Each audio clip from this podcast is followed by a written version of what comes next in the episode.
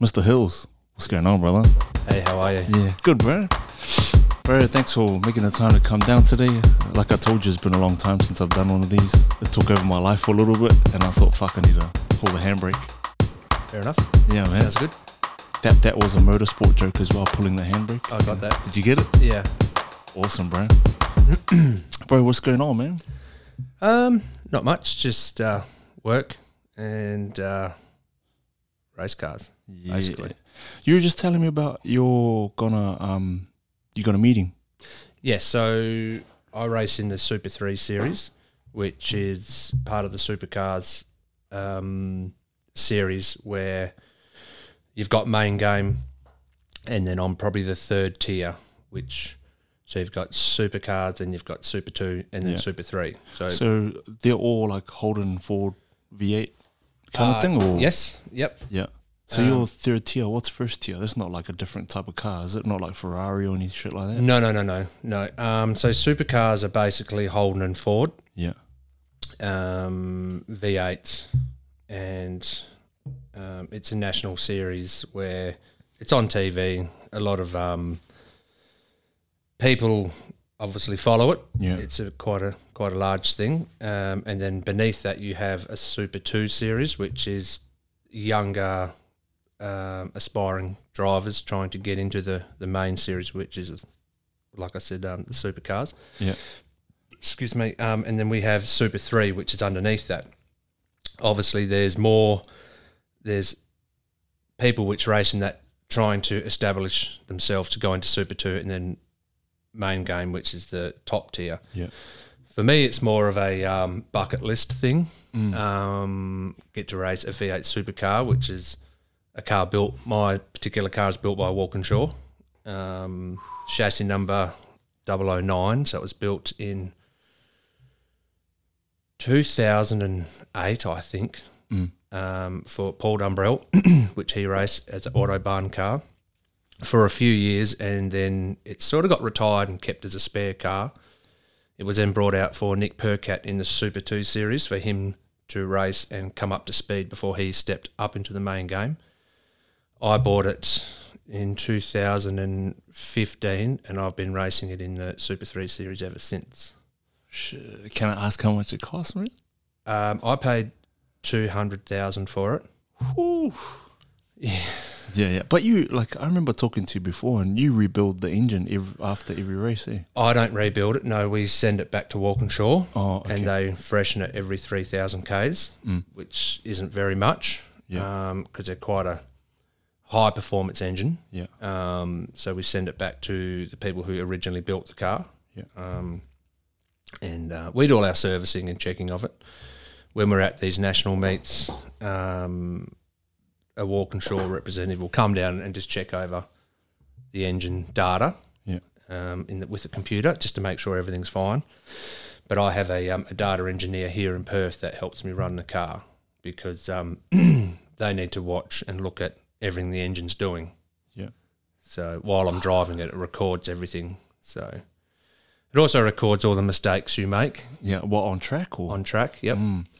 So yeah. So basically, there's a team of three to four of us which will go around the country. So I base myself in Perth, but the car has been based in Victoria for a while because it's easier for us to fly to Victoria, pick the car and truck up the transporter, and then move on to say Sydney or um, South Australia or Queensland Mm. um, to do the race meeting. So we follow the main V8 supercar um, calendar around the country, but we only do six rounds of their. I think they do eighteen or twenty.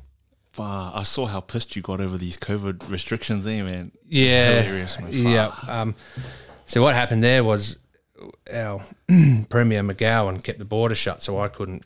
Mm. I couldn't go and race, but the actual series kept racing over east. Oh, so you couldn't go from here to there, eh? Yeah, Fuck. yeah. Yeah, we actually did go at one point when the borders lifted, and then while we we flew out on a Thursday night, landed in Melbourne Friday morning, and then he shut the borders.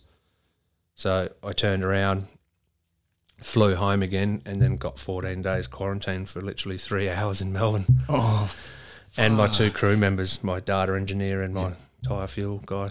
So Oh, fuck. So this car, like your car, is here in Perth. It gets shipped truck? Like yeah, one- one we wheeled? I built a transporter for it. Mm. Um, in that transporter, we carry all our spares, all our tooling.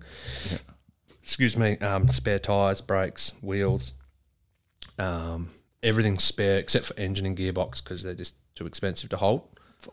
Um, it has a kitchen, sort of a living area in it, aircon. And, and big- the transporter. yeah, yep. And this thing's in your, like, in front of your house. Like, just No, parked it's at up. my, my yard. I've got Oh, a yard okay, where I yeah. keep my um, Like, shit. my workshop and everything. So yeah, we um, we bought that.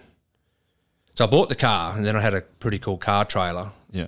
and then I thought, well, this isn't going to work going around the country. So you need to carry a lot more stuff. So my dad goes, why don't you build a truck?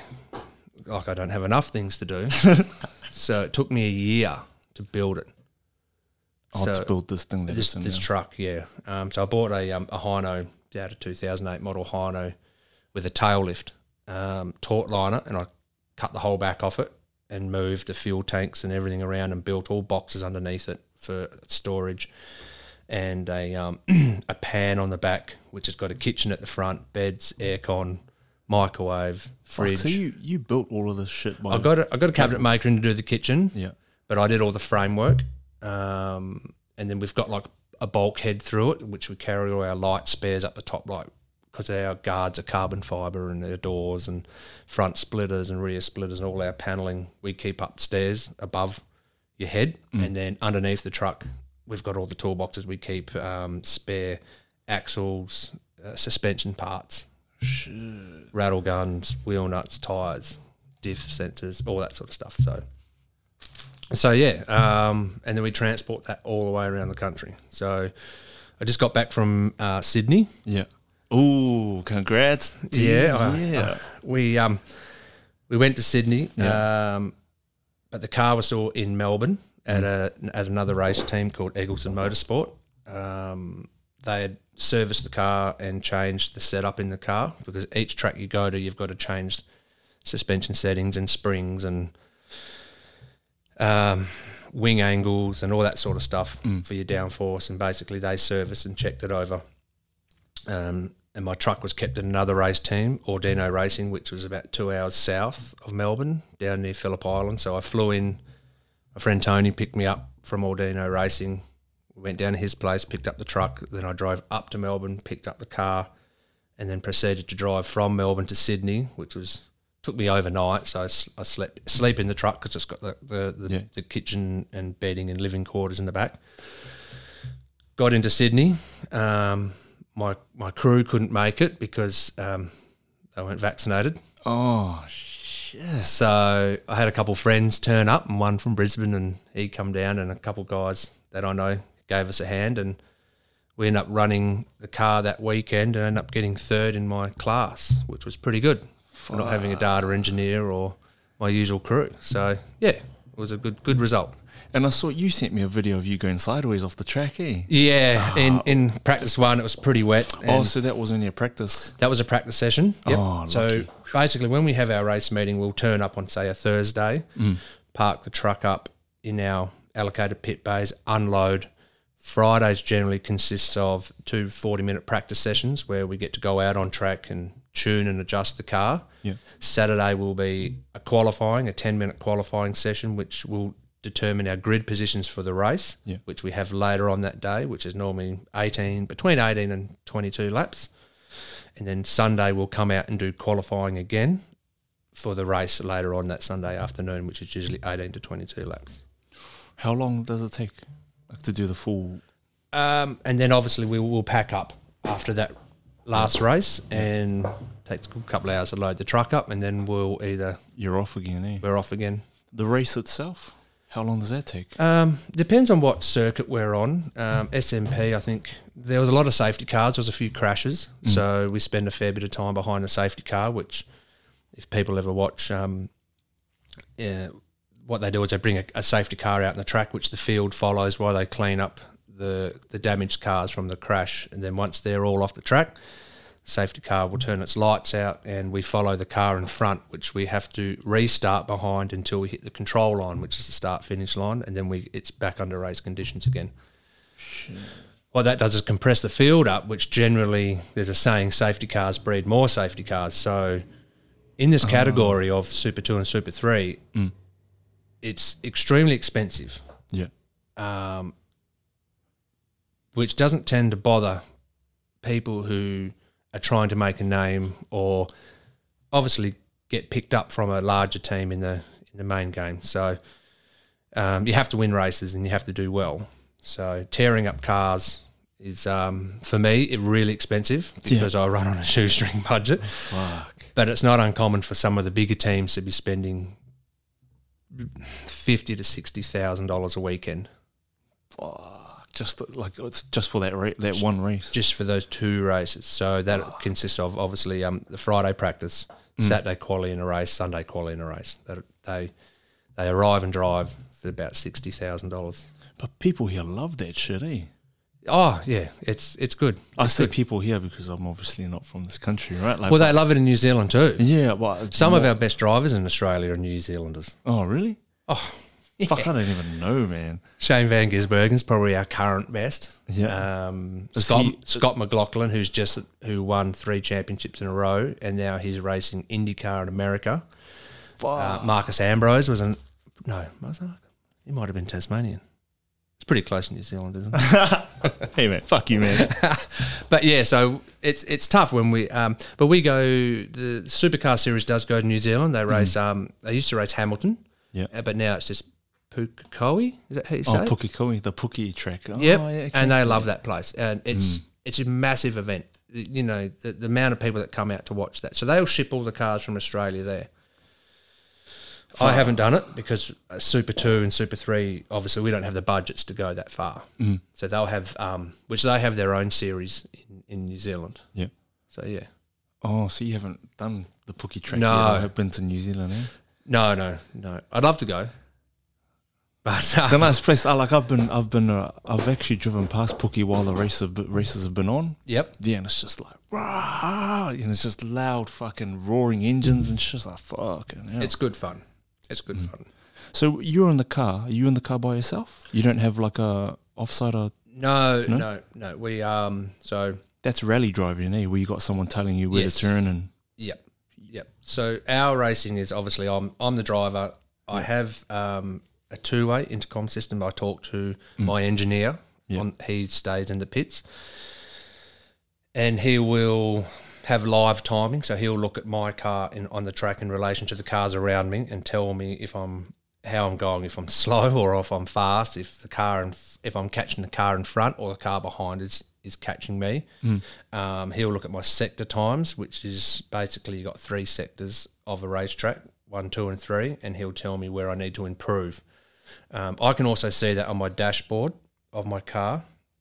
Actually, on my steering wheel, we have um, like a little display, and that'll tell me a gain and loss if I'm improving on my previous lap yeah, or if I'm slower, which is good. Um, but we're quite busy in the car. We have to adjust um, our roll our roll bars, front and rear roll bars, our brake bias, um, which is the amount of brake when we put our foot on the brake, how much brake goes to the rear wheels yeah, um, for balance. Um, r- roll bars is we can stiffen or soften the car depending on the track conditions and our tyre condition. So if our tyres are wearing, we can soften the car. So it uses more of the suspension than the tyre. Something I've had to learn, and I remember my first couple of times I drove the car, um, I didn't understand this yeah. completely. And a couple of the other guys come up to me and said, "Oh, you- we see where you're struggling, and you have to adjust your bars." And it's it's difficult because you've got to understand what you're feeling in the car, Mm. and then you adjust it to try and keep the car consistently fast. But you have to adjust the car to keep it there. Fuck, that is crazy, man. There's a lot. It's a lot going on. Well, I get like, f- fuck. For me, it's just like looking through the window and just watching people. But there's so much else going on. There's a lot going on, yeah. And it's extremely hot in the car. There's no aircon.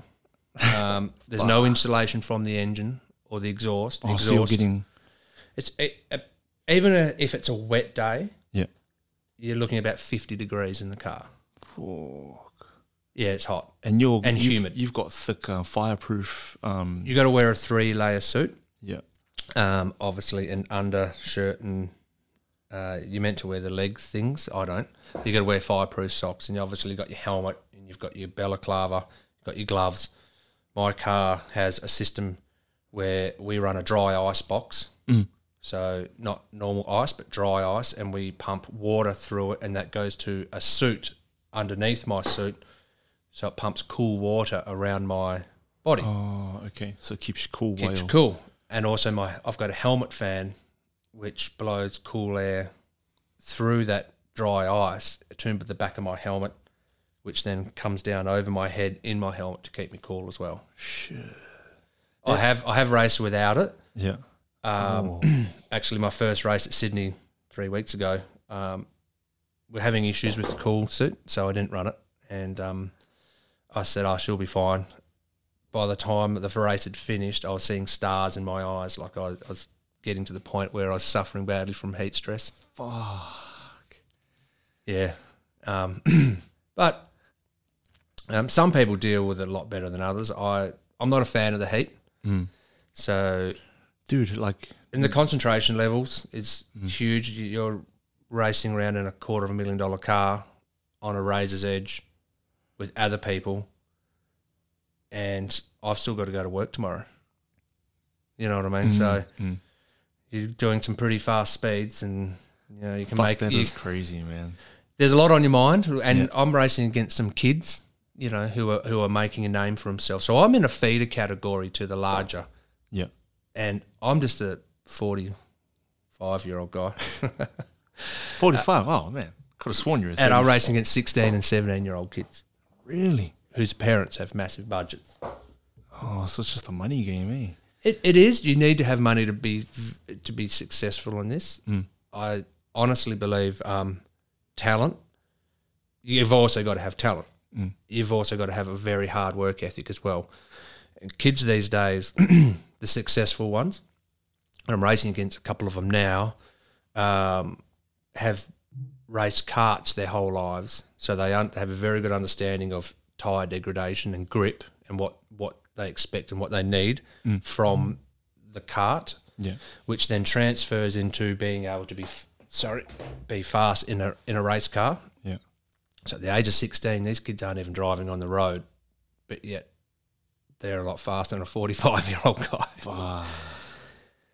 But their parents have big budgets and they test a lot. They don't have um, restrictions like I do. I'm not saying, you know, I'm not complaining about it. I think it's, I think it's absolutely awesome what I do. Um, I don't have a lot of money. I have worked extremely hard to get myself to this position.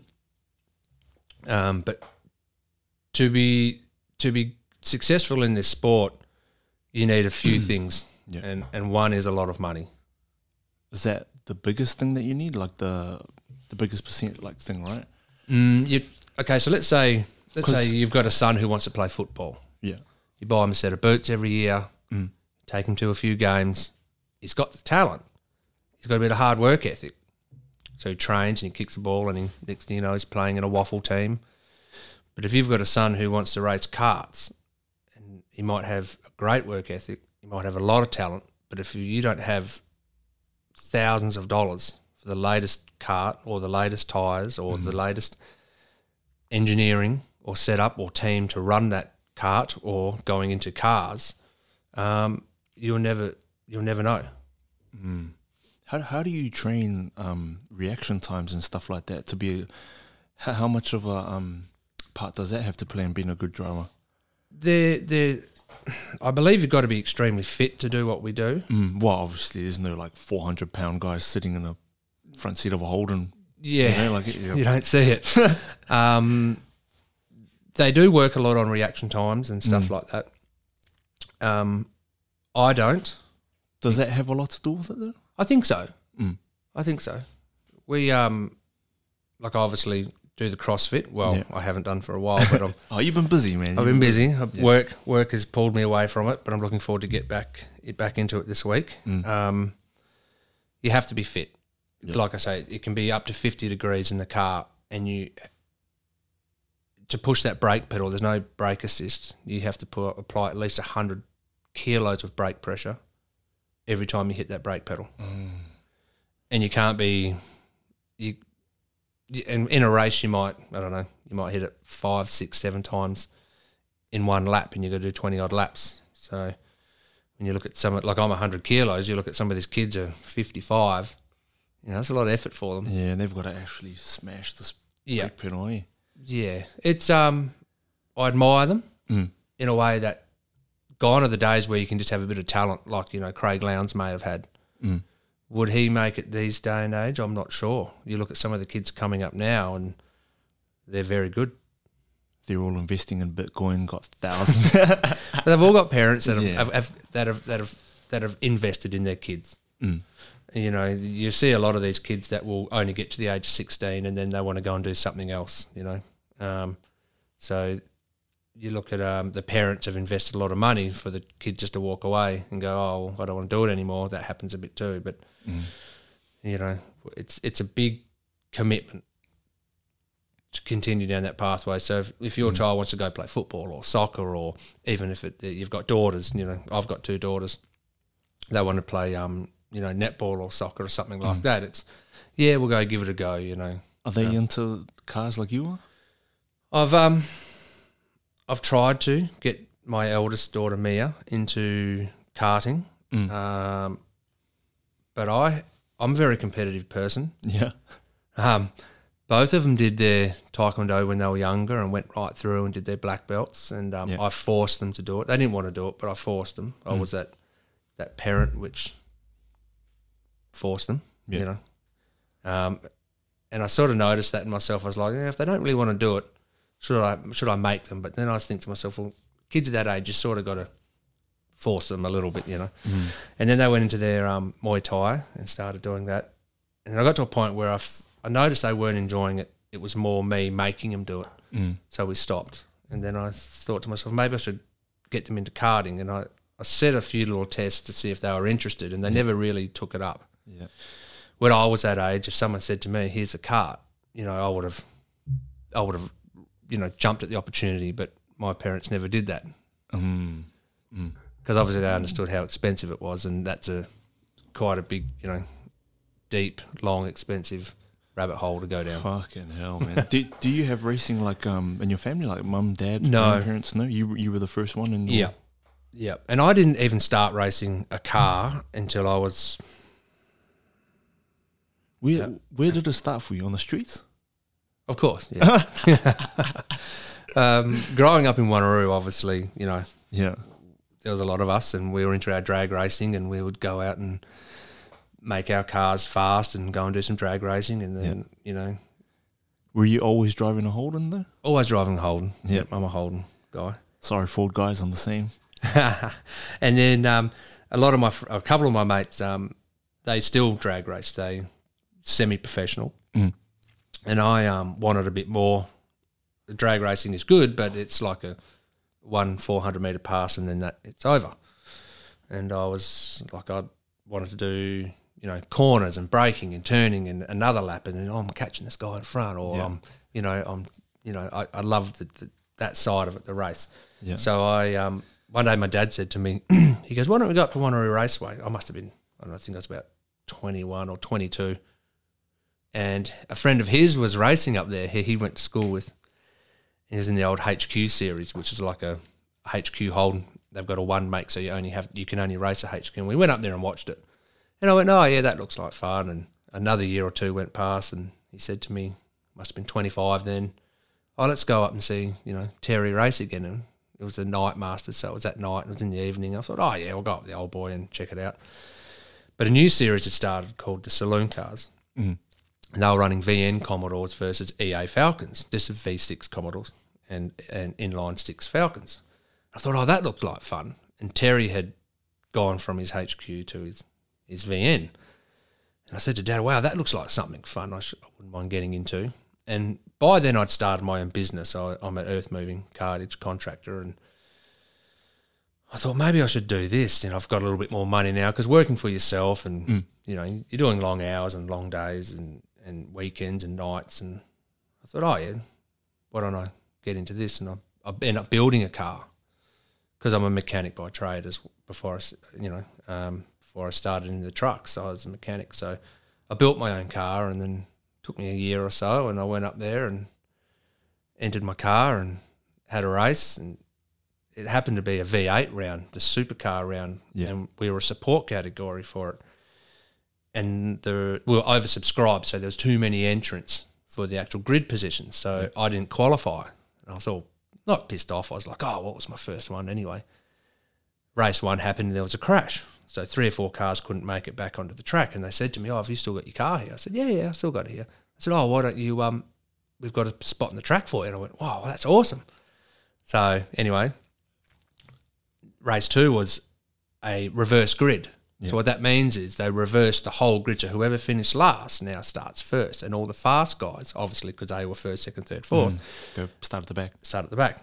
And because I hadn't raced, I had to start off the front row. And it's my first race. Shit.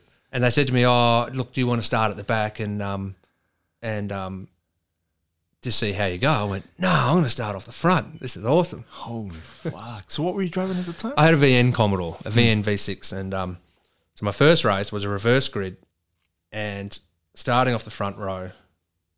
And anyway, I, I, I think by lap end of lap one, yeah. I dropped about twenty fifth or something. I just- Oh. yeah, it was it was it was fun, but yeah, Um, definitely got an education in um, racing. So Did you get the bug from that though? Yep. Yeah. I remember my first race, I'm sitting there and my dad was laughing and uh, he goes, How nervous were you? And I said, I was that nervous. I was sitting there on the start line and my legs are shaking trying to hold the clutch pedal in while it's in gear waiting for the lights to go out. And my leg is shaking. I was that nervous. But that still happens now. Re- oh, It still happens now. I remember I was at Sydney two weeks ago or Mm. three weeks ago at um, Eastern Creek, and uh, obviously a lot different to launch and start these supercars compared to your old VN. There's a lot. Of, there's a process you've got to do, yeah. and uh, yeah, my leg still shakes. Fuck. It's very Still, still clutch. Still three pedals yes. in the supercars. Yep. Yep. So we run a sequential gearbox. Mm. So it's not a H pattern. Um, they're a dog box as well. So you don't have to use a clutch to change gears. Oh, It okay. has a like a shift cut. So what that means is when you lean on the gear stick, it cuts the spark to the engine briefly Mm. Oh, then you change gear. and it pops in. That's why they, if you ever s- watch the, you hear them bang out the exhaust and make a loud pop when they change gears. Mm. So the good thing about when you start these things is um, you start them on the rev limiter. So if you can imagine hopping in your car, putting in the first gear, Yeah. instead of letting the clutch out, you hold your foot flat to the ground and it's it's revving on the rev limiter. So it goes to 7,000, 7,500 and it's popping on the limiter. And the So it lights come on. starts there. So it's starting, it's for about, I don't know, 10, 15 seconds, and the lights come on. And then you obviously haven't first, your foot's on the clutch. And we have a um, a line locker, so that locks the wheels. It's a brake. Mine's on a handbrake s- per se. Mm-hmm. And you hold that, and then you slowly, because the engine has to be on the limiter for you to release the clutch. Oh, okay. Yeah, yeah. Yep. So it has to be revved right Has up be to like on the limiter. redlining. and then you and then you let the clutch out, and you draw, and you use the slip of the clutch to get the car to launch. Holy shit. Yeah. They're like a ten thousand dollar clutch too, so you, you don't want to get it wrong. How like you've obviously got this. You've obviously fucked the launch up a couple of times. Then. Ac- you know what? I haven't. No. Nah, I never have, and I've actually had, I've had some really good starts, really good starts. Now people go to me, "Oh, what do you do?" And I'm like, "Well, I just you know, we have a number on the dashboard which is a throttle position number, so Yeah. my engine will hit the limiter whether your foot's two millimeters on the accelerator or my foot's flat. It'll it'll rev. That's that's how these engines work. So Is that how your car in particular is set up? or everyone's all of is them? like that. Oh, okay. Yeah, yeah. And then I've got a number on the on my on my steering wheel, little LED number, Mm. and I use about thirty four to thirty seven percent of throttle position, yeah. and and then I release the clutch. But I as I release it, I'm holding the rear brake to keep sort of the, the wheels from braking traction, Mm, okay, so it yeah, doesn't yeah. spin. Because Yeah, if, yeah. if it spins, you'll you stop. You'll, you'll fish out and then you'll. Yep. Yeah. yeah, yeah. So there, there- there's a bit of a routine, but I don't know why I get reasonably good start. Well, I think every start's reasonable, but I've had some great ones where I've overtaken five, six, seven cars on the start. Shit. Um, a couple of years ago, I had a massive crash doing that. One of the cars in front of me didn't get a good start, and because I had passed about six or seven, I was probably doing about 150 when I went cut when I went past him. And he moved, bumped another car, and another car bumped me and put me into the wall at Phillip Island. So that ended our weekend. We, that was a bad crash. So I've had a few crashes too. Any any um injuries from bad crashes? Just my ego. But like, fine though. You've walked away like Yeah, yeah, because the cars are extremely well built. Mm. You know, you don't spend a quarter of a million dollars on a car Yeah, Mm. to be injured. You can get injured, um, but yeah, um, like I hit the wall at Sydney in practice one a couple of weeks ago, only because it was wet and I slid. 200 odd meters on the grass before I Yeah, hit the yeah. wall. And they have a tyre barrier in front of it, so the tyres you know, it wasn't a direct hit. Um, it's more I brushed the side of it, and we didn't damage the car too bad. But um, you can be injured, but it's it's not very common. because w- when I saw that video, I thought that was mid race and I thought it was over for you. So I was like, oh fuck, That was three laps into my first practice session. oh fuck, lucky man. Yeah, yeah. How how f- how many laps can these cars do without um refueling? Um, so it depends on the size of the track. We always run a specific amount of fuel, so we only put amount the, the amount of fuel we need in to do a race. Yeah. So if it's if it's twenty lap race of say Eastern Creek or Sydney, we'll probably put sixty liters or sixty kilos of fuel in. My engineer will we weigh how much fuel we put in the car, so he knows the fuel burn. Um, and then after the race, we we pump it out and weigh what we've what's left, so we know how much the car has used Oh. by kilos. So you don't refuel mid race. It's not like one of those No. NASCAR. sort No, of that's things. what that's what the main game do. We don't do that. Oh, okay. You need a lot more people to do that, like you know, fueling guys and you know that sort of stuff. Oh, No, we see, that's how stupid I am. I don't know. Fuck all. Of I just like see it on the movies where the car pulls into the Yes. pit and then they lift Uh, the car, tires come off. You know. that that would be great. Um, yeah. they used to do that in our category, but there was too many issues. So we do one race a year, which is at Bathurst, which is coming up in October. Mm. Um, they were doing a refuel pit stop there, um, but they've they've changed it now that we just do a, hu- two 100k races rather than one 200k race with a fuel stop. Is it, it can be dangerous refueling a car when it's extremely hot Yeah. Yeah. the fuel we use is um, difficult to see if it catches on fire, and you only need a drop to get on the brakes where you're fueling the car. Yeah. The brakes can be, you know, up around five, six hundred degrees. Fuck, how accurate do those guys have to be, eh, man? Very accurate. And there has been quite a few issues where a, f- a fire has taken place in the pits. So um, to eliminate that, they just change our race format to two 100. So we can put enough fuel in to do 100 kilometres. Because I'd have thought like your, the supercars just burn through shit, man. They burn a lot of fuel. We have to run a 110 litre tank to do that, though. Oh, shit. And what are you putting in it? Not like But we 98 run E E85. Oh yeah, yeah, Yeah. So the fuel we have to use is delivered to the track. Everyone has to use the same fuel. Mm. yeah. Um, everyone has to use the same tyres. We're limited on the amount of tyres we're allowed to use in the race, uh, the race weekend. You're Mm. Oh, allowed- so these are some of the regulations, eh? yep, to keep it fair. Yeah, okay. As well as massive budget teams will just be putting new tyres on. And they do. Like, we come to practice sessions, they're putting new tyres on every session. We use an old set of tyres from the race meeting before for our practice Mm, to because save we on just that. don't have the budget. Yeah, yeah, yeah. What's a what's a pair? What's a set of tires set the team back? Because Uh, Normally, they're, they're normally- slick, eh? they're a slick tyre. Yeah, Yep. smooth. Um, and they're subsidised a little bit. It still costs. I think our tyre bill, which is the minimum, is four thousand dollars a weekend. Oh, okay. So two two sets of tyres, so eight tyres. But then if you have a wet race come in, then you got to buy another set. That's another two thousand. Have you been Have you been part of a race where something's gone fucking wrong? Like someone's had a massive crash and hasn't walked away from it, kind of thing. Um, Has it happened on a track? n- no, thankfully, Phew. it would be difficult to deal with when. For, as a driver to see another driver have um, a massive crash where they have possibly been airlifted and this ha- this has happened at a few race meetings, none that I've been at um, involved in the race. I've actually been at the track when this has happened, but I haven't been in the race. And yeah, they um, they have a bra- or they red flag the race, which means the race stops, um, and everyone goes back into the pitch, and then they'll restart it once the problem has been rectified or fixed. Sometimes it can be damage to the fencing or the racetrack Armco. They have to make sure that can, you know, so if a car goes into the tyre barrier it badly and damages the tyre barrier, they have to repair that tyre barrier before they can let cars back on the track. Yeah, and it Because could if be- another car goes in there, yeah, yeah, yeah. it's been compromised. So yeah, so a lot of the times you'll see it in Formula One races where they'll red flag them, um, just so they can get the track conditions back to, you know, it was before the incident. That's crazy, man.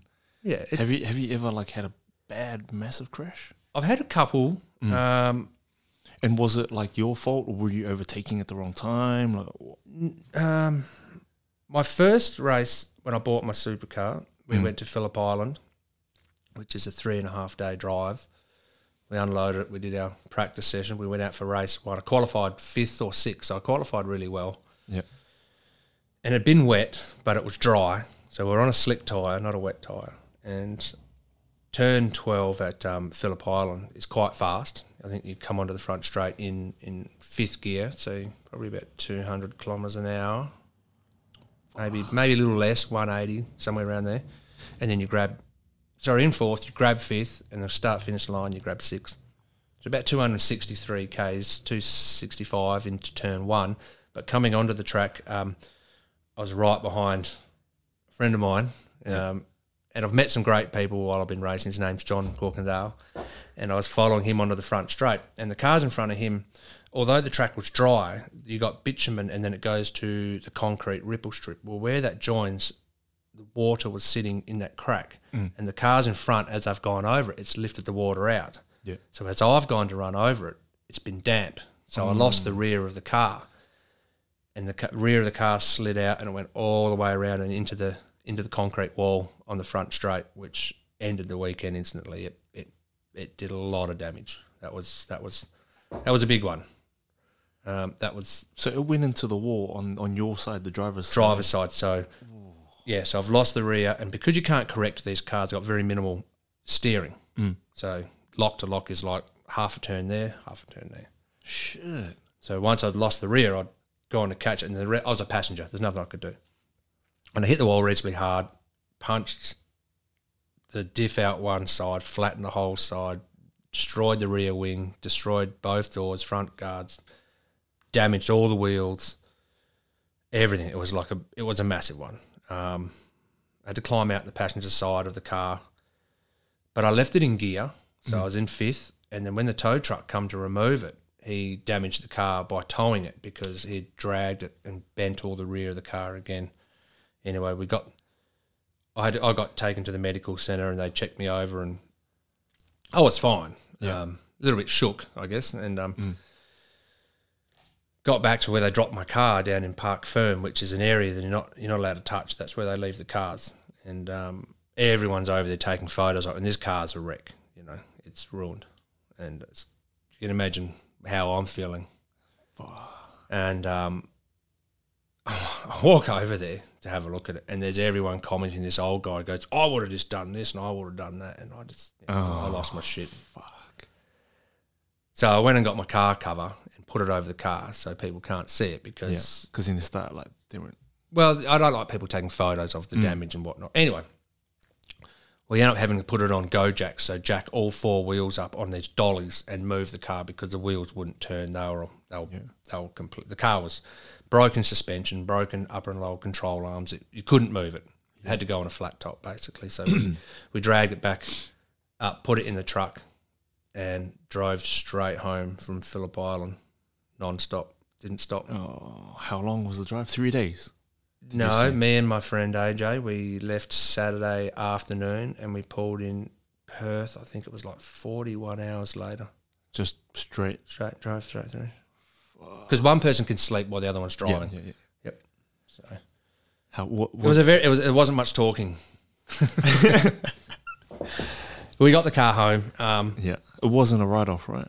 no, no, no, no. It, it was everything out of the car. Everything, engine out, all the drive line, everything out of the car, and then you can't just go down to Repco or Holden and buy these parts. They have to be manufactured over in Victoria. So I had to ring up Walkinshaw, get things remade, which costs a fortune, like a lower control arm, a piece of steel, that big s- fifteen hundred dollars. Fuck. So and wheel ends and and bearings and uprights and uh, suspension, shock absorbers are like four thousand a corner. Fuck. Did you did you like halfway through that? Did you think, oh fuck, I better stop doing this shit? Contemplate it. I think it cost me to fix the car about seventy five thousand. Mm. Um, Hmm. Body so work as well. Did you have body to work. beat it all out? And we just take it off. It's all carbon fiber. oh, So then okay. you've got to buy new carbon fiber, and Okay. if anyone knows what carbon fiber's worth, it's not cheap. Kevlar as well.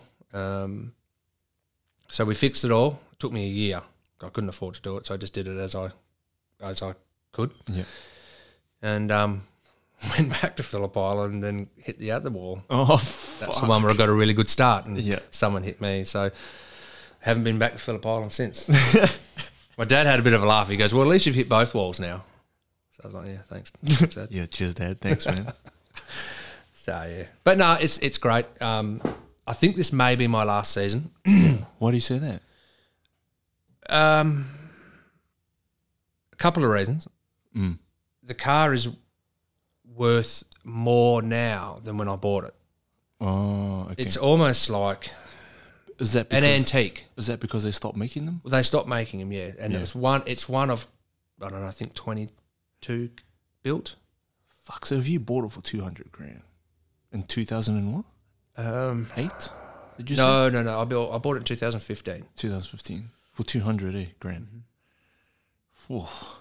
Yeah. Um, So you're thinking you might sit on it as an antique thing? I imagine it's got to be worth over 300. Mm. 300,000. Um, But but then some people say to me, why don't you hold on to it? It could be worth 400. mm. how would you feel though if Well, you'll never buy another one again. It's not like, yeah you can because they just- don't they don't get made anymore? and people don't sell them. Mm. If you've got one, you don't sell it. Do you do you have sorry two questions? How would you feel right if you sold it for like let's say four hundred grand and then you saw your car on the track and it won Um, that tier? Would it matter to you or well, the other side of the coin is this tier is finishing at the end of this year. oh okay So, in order to run the same tier that I'm racing now, I'd have to buy the next model up. So, mine's a VE Series 2. I'd have to buy a VF Commodore. You can't find it- them either.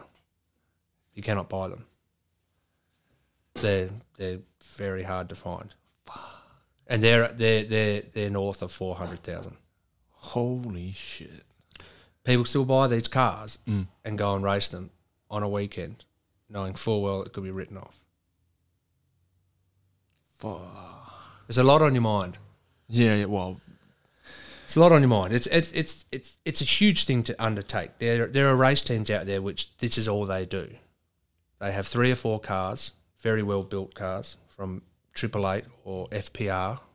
These are major race teams. Um, Walkinshaw, HRT, um, Brad Jones Racing. They will have younger guys in these cars learning the craft to hopefully step up to the main game.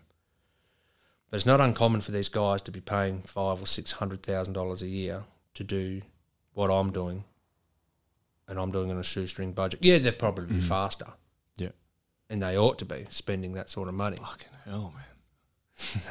Is it so? The difference is like that money make will be engineering, eh?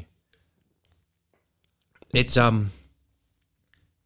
Okay, so when we rock up to a race team, there's me and a couple of mates, and Yeah. we back the truck up. We have a laugh, and we go and chat to my mate Tony, or you know another mate Anderson, and or another mate Strongy. I've met some great guys, and we have a great time. And then you've got the other side, which have their drivers are trying to make it up in the in, in the ranks. Yep. So they're young kids, and they're over there doing their exercises and stretching before they get in the car, and you know Yeah. some of the guys I race against are f- you know, flicking a cigarette and sculling a can of Red Bull and hopping in the car.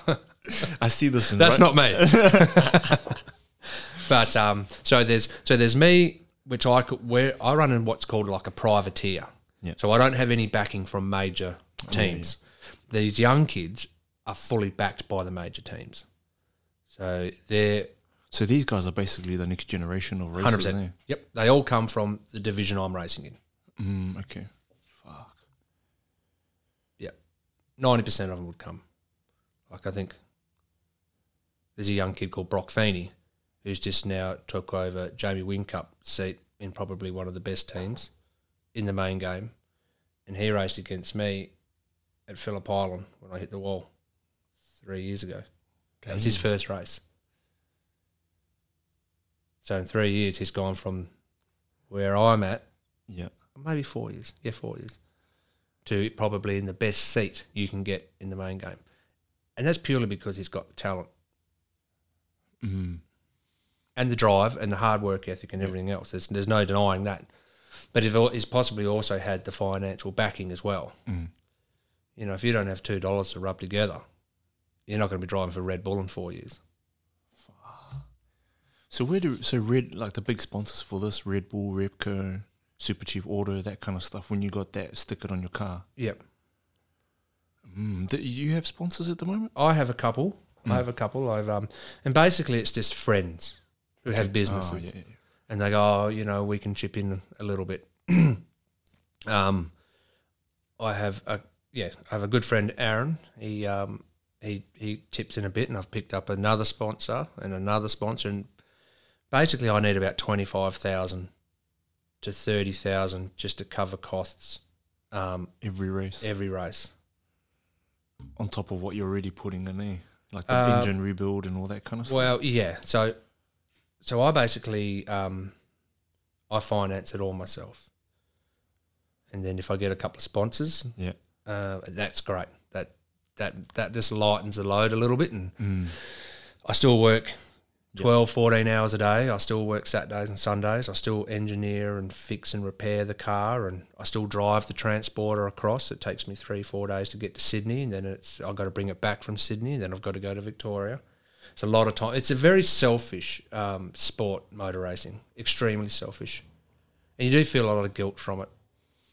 I don't know how. That, I think all of them to be good at any sport, right? You ca- can't have it to be really fucking selfish. You do. Yeah. You got to be v- driven in, internally Mm. in a way that you know. I know I know people who love nothing better than going for a walk down the park with their kids and their missus, and Yeah. you know that's it. But they I'm, don't. not, I'm not saying I, That's I, not a I bad don't thing. like doing it. mm, that's not a bad I thing. just don't have time to do it. Because you're too fixated on this race thing that you're trying I've- to do. You know, I'm, I'm up at six o'clock on a Sunday. I'm over at my workshop. You know, prepping a car. Like before I got here, I've spent since six this morning prepping that car and load it in the truck for a test day up at Barbagallo in a week.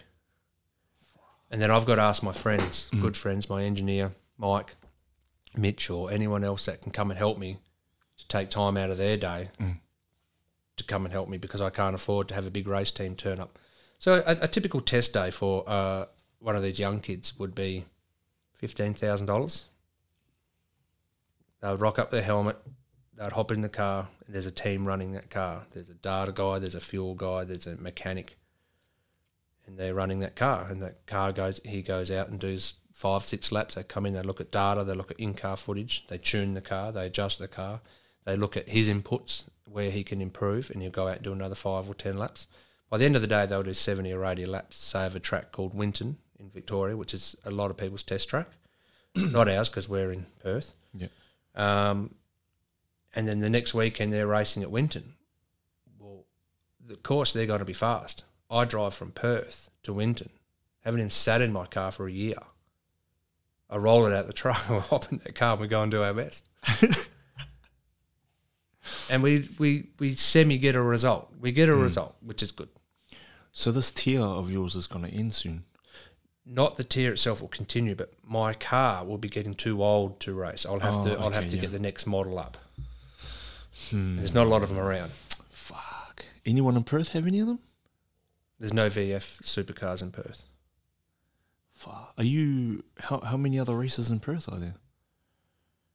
There's Apart no from one in you. Perth that does what I do. You're the only one. Yeah, Holy shit, bro. there, there has been a couple other guys that have done it. Yeah. Have they moved? Most recently, um, Adam Margeron.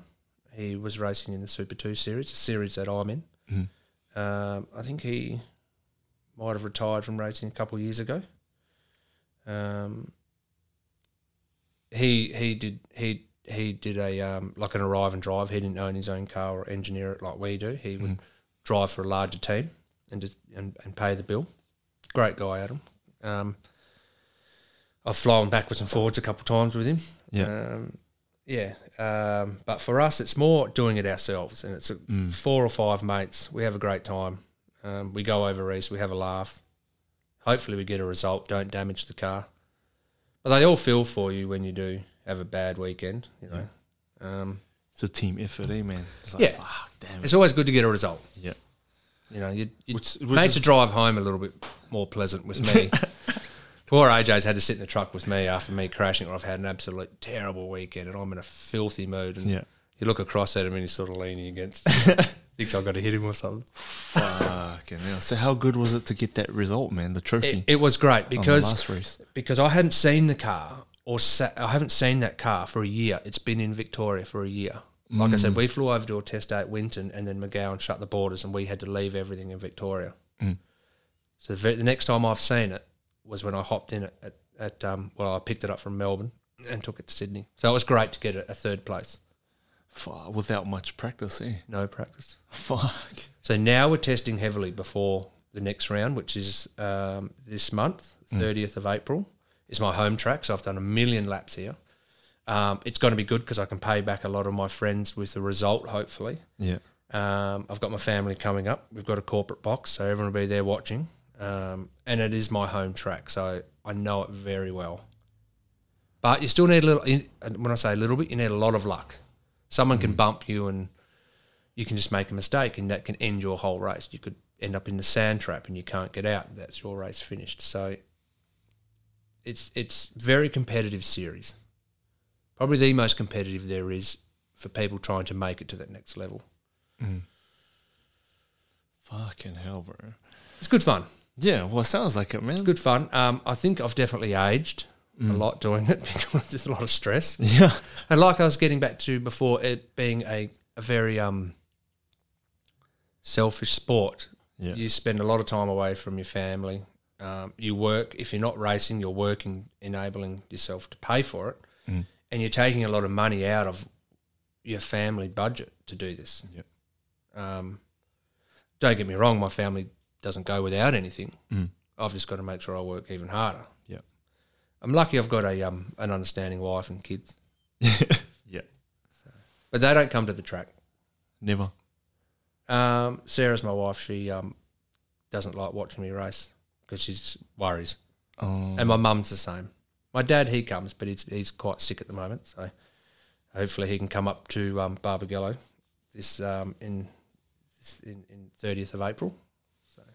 so what happens if you win this Barbagallo race? It just um, it gives me points for the series. So so our first one was in Sydney. Yeah. Our second race is here in Perth. Our third one is up in Townsville, which I've never raced, so that's going to be fun. That's on a street circuit. Um, and then we go from Townsville back down to Victoria and we race Sandown. After Sandown, we go New South Wales and race probably the best track in Australia, which is Bathurst, which I, I can't wait. And then our sixth round is on our way home back to Perth, which will be in Adelaide. They're going to run the um, Adelaide 500 Street Circuit Clipsal, which will be good. So these street circuits, man, like around around buildings and Yes. shit, Yep. Ah, sharp turns in there. Yep. Oh. A lot of concrete walls around Yep. them, um, and very hard on the car. Extremely hot temperatures, Yep. your brakes and um, engine temperatures and everything. Um, and there's no, there's when I say no, there's not a lot of runoff. So there's no sand traps where if you make a mistake, you run into the sand and it arrests the car. Mm. You run off, you're hitting a wall. So it normally ends. So you've got to be Oh, mindful of that as well. So they're very difficult tracks to race. Another one's like the Gold Coast, but we're not doing that this year. Gold Coast. That's a street circuit. th- just just the street circuit, just those two words in one of your supercars, like in my mind, is fucking scary. man. Yeah. A lot of power. A lot of power. How much how much weight have you stripped out of the car? Well, Like we a- Mm. don't strip any weight because the car is purpose built. So the car weighs 1,350, so it's reasonably heavy still. Mm. Um, 620 horsepower, uh, sequential six speed Hollinger gearbox, um, and we've got a, a Walkinshaw slash nine inch diff in ours. Mm. Um, we run Olin's TX44 suspension, which is probably up there with the best you can get. Um, like the clutch I was talking to you about before, they're um, expensive, so you've got to keep an eye on those. They're about anywhere from eight to ten thousand to replace. Whew. Yeah, um, So th- you know how heavy is the engine by itself? Do you know? 167 kilos because it's written on it. Oh, When I was servicing it today, I was looking at it because everything has to be weighed on these cars. Then they Mm. have a nominal weight and they've got to have a split weight that can't be too heavy on the front yeah. yeah. or too heavy on the rear. Because I was about to ask you, like, do you put, do you distribute weight on the back Yes. so it doesn't We patch the car slip out? Yeah. every time we race it. We patch it, so we've got a um, we've got weights Yeah. under each wheel which weigh the car, and then we adjust the car's suspension to get certain amount of weight evenly distributed around on the wheels. That's what the engineer comes out and does. That's that. There's an art in that itself. So the car has to be perfectly balanced. Fucking crazy, man. Yeah. Damn. A lot of work, Yeah, man. Fuck. a lot of work, but good fun. It's good fun too. So you reckon this might be your last season? Um, You don't know. You might. do get you to- really? Say, can you ever really say that? But I don't. I don't think so, man. I don't know. What would you do then if you stopped? Would you hold on to this car and? No, I've I actually um probably go back to racing in the saloon cars, which was the V6 Commodores Mm. we touched on earlier. Um, I was reasonably successful, had quite a few race wins in that. Um, it's a good series, um, quite popular here in WA. Um, So these it's ones. very, it's a lot cheaper, a hell of a lot cheaper than a supercar. so these saloon cars are way less. They're not like super overcharged. Like, no, no, no, no. So they're they're a like a one make series. You've got Holden, you've got Ford. Hmm. You these cars are built to a, a ruling, so you, everyone has to run the same tire, the same brake. Um, there's restrictions on everything from um, engine components, Yeah. and they're built so it should provide an even platform across the two makes Mm, okay. um, and it makes it cheap. Well, is it really cheap? I don't know. You can spend a lot of money. Time and stuff on that. eh? exactly. Um, and So is this saloon stuff more for like weekend warrior kind of deal? yes, yep, Oh, so these guys have project cars. yep. A lot of these guys that. Mm. all maintain them themselves. Um, they're racing themselves. Good bunch of blokes Mm. too. Everyone, you know, gets on well. There's always a Ford guys and there's a Holden guys, so there's a bit of rivalry. Um, some tracks s- favour the Fords, some favour the Holden Commodores. Mm. Um, How so? Um, depends on size of the track, Mm. gear ratios. The Fords have a slightly different gear ratio. They have a live axle diff where we've got independent rear suspension in the in the VTs, so they corner a little better. Um, but I've raced them cars around Australia as well. Um, we've been to Bathurst, which is again probably my favourite track. Yeah. Love that place. It's really, really daunting, but um, very fast too. Very fast. Six six and a half k for one lap, whereas Barbagallo, I think it's two point three k's for one lap. Only only ever Holdens and Fords you raced? Nothing else? You haven't thought about Oh, I have raced a um here we a go. race day, a, a, a a proton The fuck? Oh, there's little is it front that- wheel drive protons. Mm. We went to Malaysia. Could you fit in one of those? Yeah, just Because you're like six three, right? 6'2". Yeah, six two and a half. We're the same height. Six three. Six three, man. so we had an opportunity. A couple of my mates um, were going up to Malaysia and racing in a endurance race at Sepang at the Formula One MotoGP, and they said, "Would you like to come along?" I was like, "This sounds awesome." So you, you basically we arrived in Malaysia and drove a car prepped at the track. I think there's about fifty odd cars in the in the, and it was a nine hour race, so it was a long race. Three drivers, so we did driver changes. Yeah. Um, that was great. The car didn't finish. We actually broke when I was driving it. Fuck. yeah, but that Did was you great. say Fun. nine hours? Nine hour race. It was an endurance race. So it starts, and there was drivers from all around the world there. So how long do you, so you said three drivers? Three drivers. So Three hours. no, we would do a forty-five minute stint each. Mm, okay. And if you know anything about Malaysia, it is seriously hot up there. It is really hot. How do you stay focused for that long, man? Behind a steering Well, wheel. you don't. It's more of a race of attrition where Oh, we um, we had a couple of good drivers yeah. and uh, they had had some success up there before, and then I was jumping in with them, and I think we were running top two or three for a majority of the race, and then we had a drive shaft failure which we couldn't fix, Oh, so that got us out of the race. But yeah, great fun. It was awesome. proton. I'd Eh? love to go back and do it. Yeah, th- we raced a Proton, but they had Honda Civics and they had a couple of other brands, which yeah, and it was just nine hours of round and round and round Sepang. Fuck. That was awesome. But we had to go and get international licenses, so they weren't cheap. Drive a race license. So to race here, you got to have a national. Or to race a supercar, you got to have uh, to race a super two, super three car. You have to have a national circuit license. Um, you can't race a supercar with just that. You to get to be able to drive one of those, you've got to get a certain amount of points. You know, and they don't give the points out easily. You have to basically win i- races in the Super Two series to to earn points Oh, Um, turn points to move up. to move up, just so they don't get people in there that really shouldn't be there. Mm. Do you um do you have anyone like fucking at the start line of these supercar races, right? One hand on the steering wheel, like that kind of like like a gangster kind of thing. Anyone trying to be a dick like that? Nah, it's too um. No, because th- these cars are the seating positions moved, Mm. so So We- you're, you're in a bucket seat, right? you're in a f- you're in a capsule Mm. almost. The seats aren't the seats aren't um, like a normal road going car seat. Yeah, yeah, it's They're- not made for comfort. Yeah. They're comfortable, Yeah. um, but they're very tight. So you, they're very tight. They hug your hips, they hug your back. They they come around your head. So if you have side impact, your head doesn't move. Mm. Um, you've got six point harness. So if you were lifting weights like you were, is that why you stopped training so hard? I actually at one point they were 'Cause you were- struggling to get my race Yeah, suit I- over these shoulders. it's a good problem to have. Like, oh shit, I'm too. I'd go to fucking get huge. it off, and one of my friends would have to try and yank it off my back because I couldn't. You're just too thick, eh? It's too big. but nah, um, predominantly race car drivers aren't big, muscly dudes. Yeah. They're quite lean, thin, light, still strong, but they're not big dudes. You know, they're um, sinewy Yeah. and fit. Mm. Mm, so small dudes, eh? Not so much small. Well, there are a few small. Much dudes. like equestrians, do you think? not that small. No, no, that's more of a bigger. Bigger. I'm still freaking out at how hard you got to push down the brake pedal, bro. Yeah.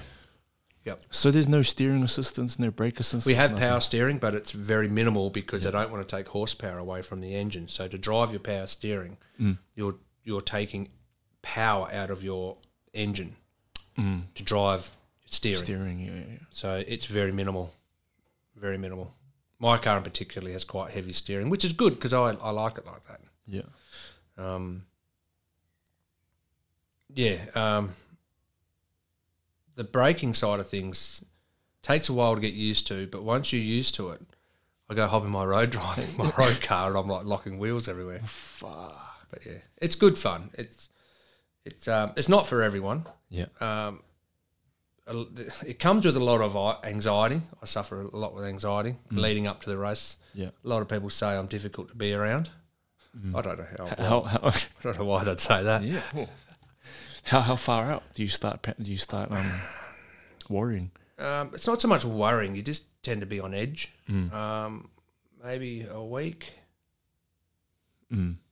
four days. Um, certainly when you're at the track, Yep. you know, and everyone's joking around, and you're like, you know, Yeah. a I little think, bit on edge. fuck man, it's so. I don't scary, sleep very well leading up Yeah. to a race. I never really have. Can't sort of turn your brain off. You're always thinking, you know, if I go a little bit harder into that corner, and you know, I'll make me a little bit faster here, or you're constantly analysing everything you do. But the, these tracks are like just a oval. No, no, there's, No? Mm. there's proper circuits, left and right hand corners. Some are undulating up and down over hills. Oh fuck. Yep, yep. Um, different. Some some have different surfaces, so some offer up more grip than others. Yeah. So you've got to adjust the car and you've got to adjust your driving style a little bit. It's it's um it's difficult to explain. It's and that's where these young kids that kind of come from go karting and they'll be at a different track every week have a very good understanding of what the car's telling them when they're driving, what they're feeling. And a good way to become fast in these cars is you're in them all the time. But the problem is that it's so expensive to run, ridiculously expensive. How hard is it for you to get back to normal a normal Holden, like driving a normal Holden around the streets, man? No, it's not too bad. I drive a Volkswagen Oh, well, the um, the fo- what do you call them? The um, Amarok. yeah, Amaroks. Yeah. Eh? Those are good there, aren't they? They're good. Mm. Yeah, it's good. But a lot of people are like, oh, you know, do you drive a Commodore or something? I'm like, no, I drive a Volkswagen. You don't. So you don't have a project car on the side of that I've one. got a saloon car I'm building. Oh, So yeah, what are we talking here, man? it's just another V V. Uh, it's a VY VZ Commodore. Mm. Yep. Um, which I, I started at the start. I started it at the start of COVID, Yeah. and it was going to be one of these things that I would just get done while COVID was on, and it's just blown out now. And now the supercar has come back Oh, so because this I bought thing's so I'm over doing that. So this has just been pushed in the corner of the workshop and um, waiting for me to get back to it.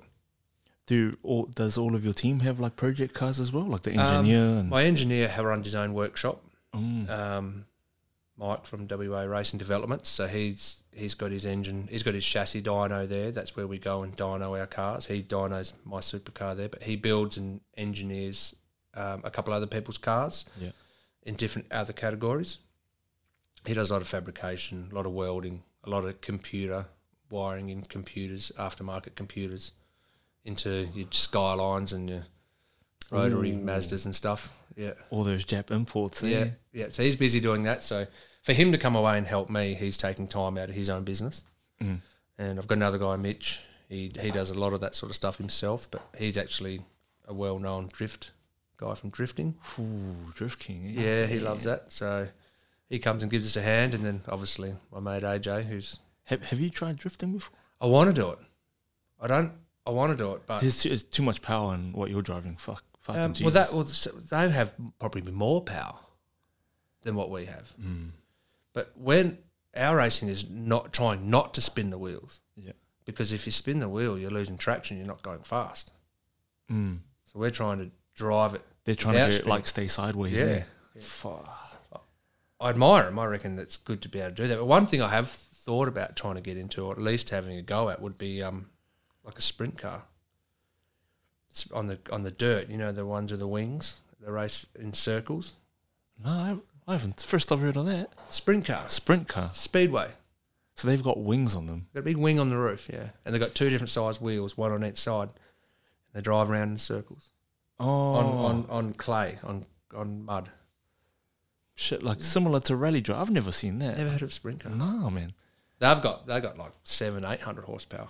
Jesus. Hmm. What kind of cars are they? They're a sprint car. Like a like a not like a S- Subaru or anything. No, like no, that, no. They're actually a weird Like a- looking single seater, Yeah. purpose built um, buggy car thing Oh. with a big wing on the roof that helps helps them corner. You see one one seat in the front. It's One like, seat. Ugh. Yeah. They're a prob- yeah, they're weird. You have to Google it one day and have a Is, look. yeah, no, definitely, bro. Is there a market like? Would you race another kind of car? Is there a market like a different type of, like I, you know how I they looked have, at maybe do it, uh, a Porsche. oh GT3 shit. Porsche. Yeah. But then I had the opportunity to buy a GT3 Porsche and race it, or buy a V8 supercar and race it. And I asked a few people, some of my mates, and they said, "You seriously asking us which one you should buy?" And I went, "So that's a no for the Porsche." then?" No, would have been fine, man. Fuck. yeah. So I went with the Holden. Um, Went with the V8. have you um driven one of those No. before? No. I'd love to drive a Porsche GT3. They're left hand drive. They're a paddle shift. A lot of them, some of these GT cars have ABS brakes, traction control. So it sort of dumbs down the driver's inputs a little bit. Oh, Not so saying you, it dumbs it down, it assists. you- so you feel less through the car. Is that what you're saying? You still feel the same to the car, but you can't lock a brake. Mm. You can't spin the wheels because it's got traction control. Fuck. They're, a, they're like driver assisting bits and pieces. So, whereas a supercar is just an agricultural, um, very agricultural, like loud, very Yeah. noisy inside, um, very hot. Not much tire under you for what size brake you have. You have a lot of brake and you have a lot of power, um, ex- uh, horsepower Yeah. not a lot of tyre, um, and you've got to try and drive these things on the edge, and they're super expensive. So you have to commit. You have to Yeah. really commit to them To do be the thing, fast. Yeah. to be fast. Yeah, I um, have you heard of guys that wrap cars like you know to keep um so that you don't have to like um ceramic coat them for washing and shit like that? No? I ran into these guys because I was looking for someone to weld something for me for work, obviously, right? And um, Winter's address and next to his welding unit were these guys. Uh, I think they're called PPF, and what they do is they put this uh, this um this thin plastic film over your car. like a vinyl. Yeah, like a vinyl. Yep. But it's stronger, more durable, Yeah, and it looks better. It looks better un- in a showroom light. Yep. And um, this guy was, I was talking to him. They just opened their business. I'll, I'll, I'll give you the card afterwards if you want to Yeah. have a look. But Yep. they, um, what caught my eye was they had this fucking Ferrari there. really. Yeah, bro. I, I have no idea what a fucking what the difference is between uh, this Ferrari or that Ferrari. Yep. It just had that ba- the badge on it. it was Yep. tiny.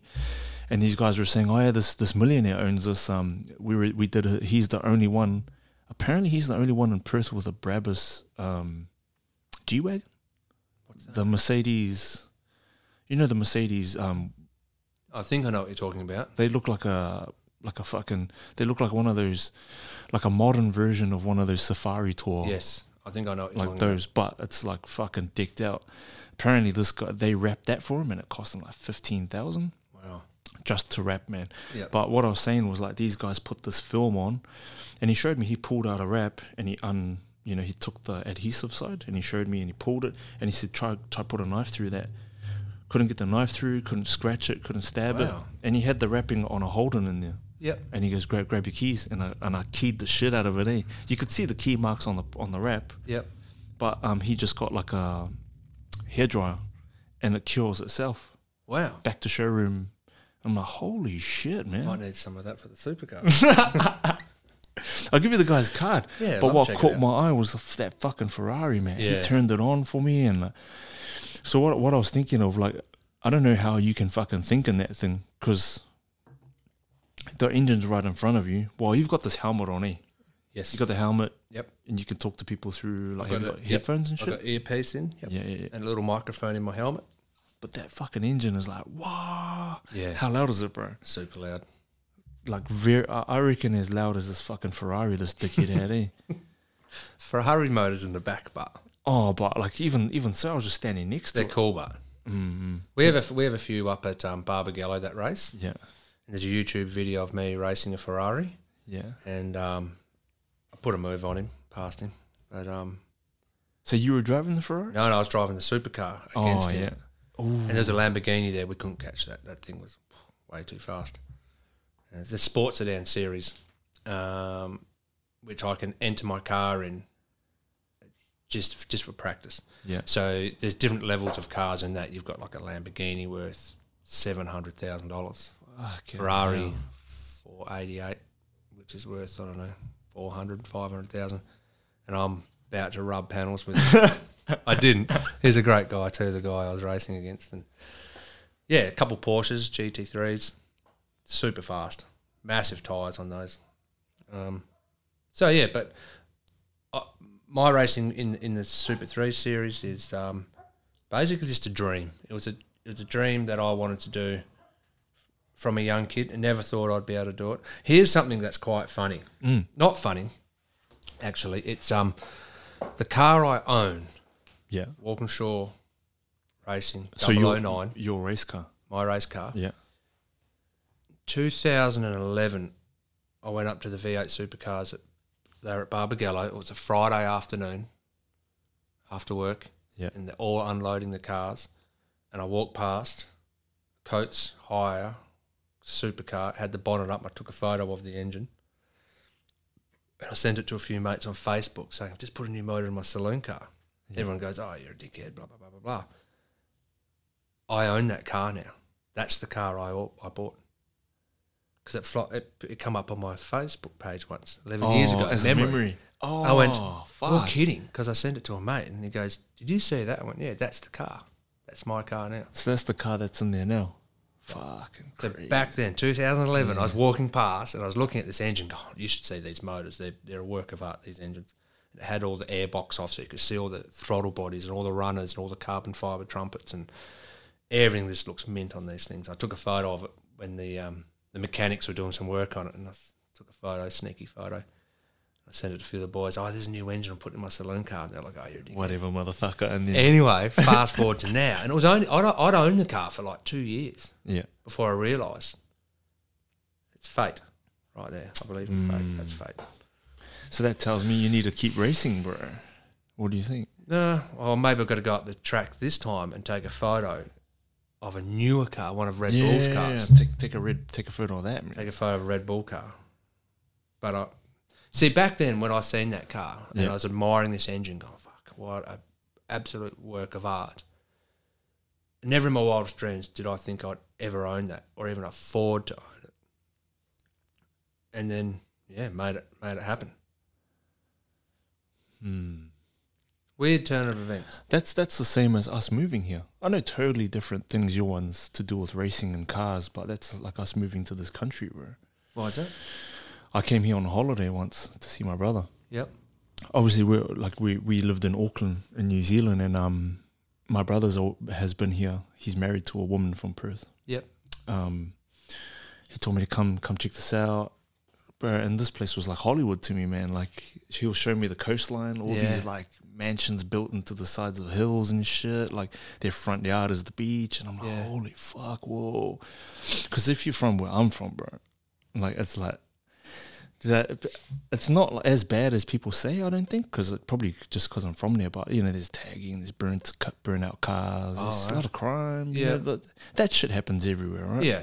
But I think it's just um, this place like looked looked like clean streets, beautiful palm trees, you know that kind of thing. People Yep. are driving flash cars everywhere, and that that was like fuck. Back then, I was thinking, fuck, I can't, I can't live here. This place is expensive. Yep. Fast forward to now, Here you are. we're here. We bought Yeah. our house here, that kind of shit. You know, so you're the settled. same thing.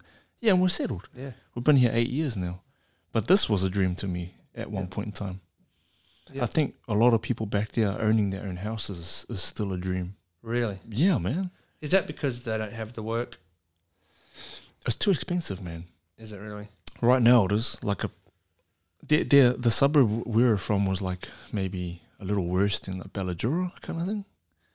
Oh, Balladura's Bronx, man. Maybe may, maybe, I'm may- joking. maybe similar. I don't know. I, I don't mean to offend anyone that's in that area, but And your listeners from Balladura. But houses in that area, they'd be worth like eight hundred grand.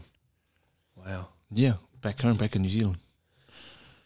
I find, and and I'm probably wrong, and a lot of people argue with me. Yeah, The generation that is coming up these days and looking for homes and whatnot, or I, f- I could be wrong, but I find they don't want to go without in order to get into With the market. What they want to do, yeah. Now, the house I'm in now, Mm. is is a lovely home, big home. We paid eight hundred thousand for it, and um, but that was not my first home. My first home, I think I bought in 2000, 2001 maybe Yeah. in Bankshire Grove, like not a great area. Still, that's like a nice. No, I'm talking the first area of Bankshire Grove. There's a lot of housing, um, housing. What do they call it? Like um, Hmm. Like housing development. Yep. Kind of like um, government housing. government housing. Yeah. Um, and I paid ninety thousand for it at an auction, What, here, how long ago? 2001. Mm. but it was a shithole. I Yeah. mean, there was n- hardly any doors on it. Yeah. It had been smashed up. The people that lived there were f- just ferals. Was it- Absolutely, it, was terrible. Was it drugs and stuff running through there? Probably. Yeah. Yeah. Um, no carpet on the floors. The bathroom. Shit. It was it was a shithole. And um, a few of my friends come around and their wives, sort of or girlfriends at the time, laughed and turned their noses up. And you know what? At the time, that's all I could afford. I wasn't a truck driver. I didn't run my own business. I think I was still working as a mechanic somewhere. Mm. And I bought it. I couldn't even live. I couldn't even sleep in the master bedroom There's no carpet. I think someone had been murdered in there. I don't know. Oh, It was a shithole. It was terrible. And I bought it, and I thought, you know what, I'll do it up. The retain the fences are all buggered. I had to retain everything anyway. I thought, you know what, I'll I'll, I'll move in. It got me in the market. I know uh, people listening that are younger are going to go, yeah, but you know, everyone says it was, you know, these old people and shit. and I said it about my parents, but um, Yeah. I was only going to be there for two years. I ended up being there 12 because two years into it, I thought, I want to start my own business. I was working away in the mines Mm. and coming back and working on the house and going back to the mines. And I was underground drill fitter for Barminco back then. And I ended up um, wanting to buy a truck. And I went to the bank and said, Look, I found a truck. I'm going to work really hard. I need $50,000. Yeah. And the bank just goes, uh, How old's a truck? And I said, It's old, man. It was a heap of shit. 1981 model Mac. Really old. Yeah. And he goes, We're not going to lend you the money. Doesn't come with a contract, doesn't come with any sort of income protection, nothing. I said, Yeah, but I'm going to work really hard. And they went, Yeah, that's what everyone says. So I went home, disgruntled, pissed off. And I said to my parents, Can I borrow some money? My dad goes, Just be happy with the job you got.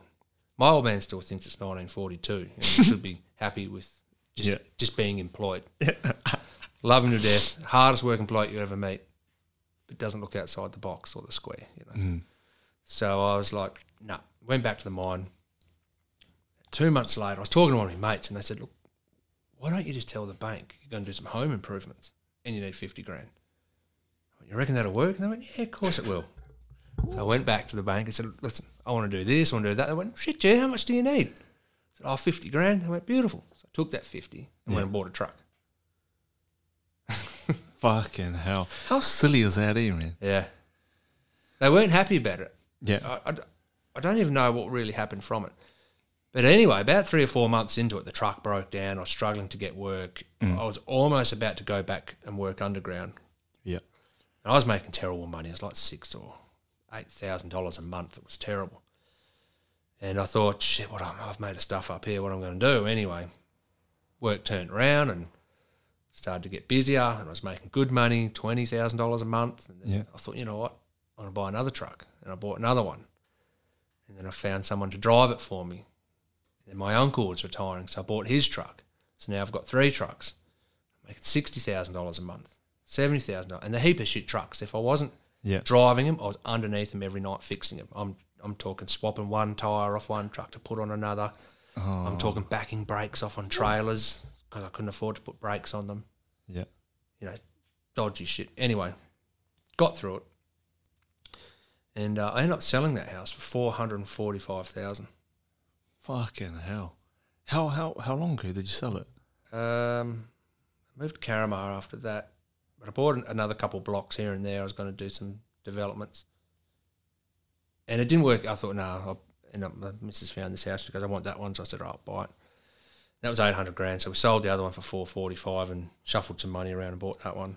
Mm. And then, um, but I used to do. I landed a government contract where I was um, Is this with the trucking thing? with the trucking, I was doing green waste, and I was making really good money Mhm. doing green waste removals for the city of Sterling. And I invested heavily in it. I s- bought a couple new trucks at hundred thousand each, and I had some custom built trailers built. They were one hundred and fifty thousand each, and then I bought a couple loaders. So I was way up a, a million or so in debt, and I'm thinking, shit, what are we doing here? Anyway, we're all making good money. you know, 150, 160,000 a month. It was great. Yeah. I'm talking 80, 90,000 profit a month. Yeah. So started paying everything off and um and then not long after that had a bit of tragedy in the family and um I um a couple I lost the contract, the government contract finished. I lost it. And my drivers are saying, I want a pay rise, I want this, I want that and I'm like, you know what? S- I sort of valued val- evaluated my life a little bit and thought, is this what I want to do? Yeah. Um, it was, and I gave it everything I had. So I said to my drivers, come in, hand in your mobile phones and your fuel cards, I'm sacking everyone. Yeah. And they're like, oh, no, no, no, wait, I didn't mean it that much. I went, no, just, they wanted, they want, with their hourly, w- w- with what I was paying them per hour, rema repayments on the truck and fueling that truck, I wasn't making enough. To cover I it. was making no profit. Yeah. yeah. So I'm raised basically working just to give someone a job. So I sold everything off over a year or so, and had this money, and then obviously that's when I seen the supercar, and I, I rang Sarah one day and said, "Can you book a f- couple flights for me and Mike? He's my engineer now." We flew over and looked at it, and I bought it there and then, and had it shipped back to Perth, and everyone goes, "Oh, you're mad, you're crazy, dude! You know, he's going to spend that sort of money." Yeah. And I went, you know what? You'll always make more money. Mm. You'll always- my, my uncle, it was actually Sarah's uncle, who got me into trucking originally, said, listen, Gary, if something you want to do and your family's not going without, go and do it. Yeah. You can always make more money. And, you know, people go, how do you spend this sort of money racing? I was saying, well, I work hard. And we have the, we have some sponsors which help out, which is great because without them, it wouldn't happen at all. But you've still got to put a lot of effort in. And um, now it's come to the point where shit, you know, this car's worth a lot of money now. People said to me, "You're mad buying it, two hundred grand. What are you doing?" And I was like, well, "You're right, but how cool is it? Just looking at it." My heads had come around. We could, I couldn't afford to start it. I couldn't afford to start the car because Oh, really? it's a process to start them. You can't just turn the key. You got to preheat the engine with a with an external engine heater. So you pump the water out of the engine into a heater, and that heats up the water and pumps it back into the engine. That brings the engine temperature up to say seventy degrees Yeah. and you pull the belt off the dry sump and you and you get a drill and you turn the oil pump over to build the engine's oil pressure up and then you put the belt back on and then you crank the engine off the starter motor without the ignition on to build up engine oil pressure before you start it so it never cold starts because the engines are so intricate i suppose and volatile that a cold start can damage them They're made to run hot, eh? yeah Yeah. yeah. same as a Formula One car, they preheat all those. So we start them up, and um, I couldn't afford to start it because then it took took so long. So the boys would come around, would sit down a few tins and just look at the thing. that was awesome. Man, you're crazy. Shut up, man. Looks cool. I know. Yeah, you're right. It does. I'm going to get one too. but yeah, no, it was great. And then anyway, so fast forward to where we are now. We've had some success with it. Uh, little bits here and there, you know. Uh, we've had some tough times where we've crashed it. Um, but look, I'm still driving trucks. You know. Um, recently, we've been up in the bush working on some um, some bush work. So I've been away doing three weeks on, one week off. Haven't been able to get to the gym, which I've suffered, I suppose, my fitness side of things. Yeah. Um, got to get back into the gym so I can just basically get fitter for racing. Mm. Hmm. But yeah, I just just had to bring that up about seeing that engine and taking a photo of, of the car, Yeah. and then probably ten years later, not even ten, yeah, maybe eight years later, I, was, Owning it. I owned it. But uh, you only knew because it came up in a memory on Facebook. Yeah. Sometimes Facebook is a good thing, eh? It's sometimes Sometimes. Most of the time, it's a fucking tragedy. I can't believe I fucking put that on there. Or a dickhead. Yeah. But no. Um, but yeah, it's it's it's a good it's a good thing, I think. Mm. I think you. Hold on, bro. Give me a second. Hold on.